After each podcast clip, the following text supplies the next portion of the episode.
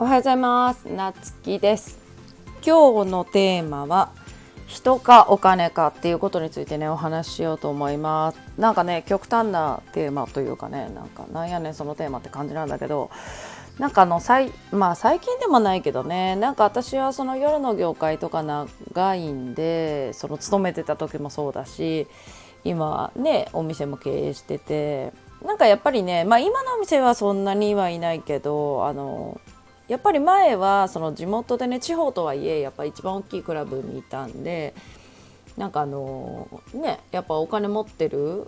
地方でもね人たちとかまあね大企業の役員さんたちとかも、まあ、来るんですよね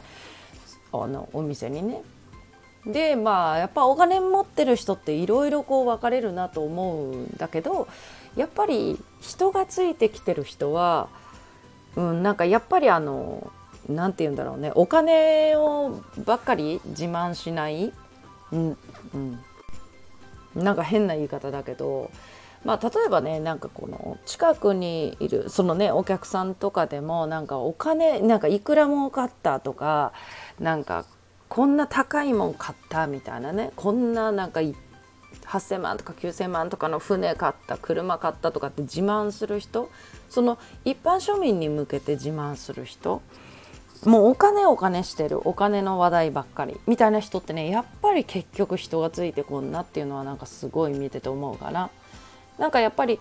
周りからあの本当にね本当の意味で信頼してくれてる人もいないだろうしその例えば従業員にしてもね周りについてる人でもやっぱお金持ってるから人が集まってるっていうのをねすごい感じる。でまあなんかね世の中のその成功者たちすごい名言残した方たちとかってなんか素晴らしいね考え持ってるじゃんとかねあのいろんな方の本とか読むけどうーんなんとかまあ今だったらそのねオンラインで起業しててなんかやっぱり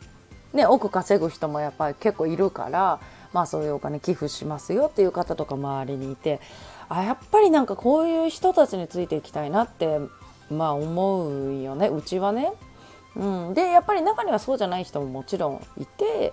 まあ、いくら稼ぎましたとか年商何億ですとかっていう人もいてもちろんそれはいいと思うよ。そのお金がねそれが自分の目的であってそこから先またその人のね目的とか目標があるわけだから。うん、だけどそのやり方とか発信の仕方とか周りにの人に対する態度とかっていうのは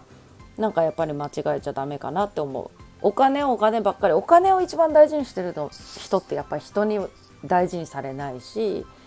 お金も稼ぎながら人を大事にする人はやっぱり人がついてくるし人に愛されるしっていうのをねすごく思うかな。うん、ということでねえっと、結局何の話みたいになってしまったけど、まあ、目的ね目標をね見失わんようにうん、誰もついてこんでいいけなんかお金稼げたらいいわって言うならいいんだけどまあやっぱり結局一人じゃ寂しいじゃんってやっぱりそういう人たち見てて思うから、うん、お金も稼ぐけど人も大事にし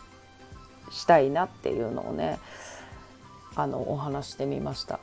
うん、ということでまたお会いしましょう。いってらっしゃい。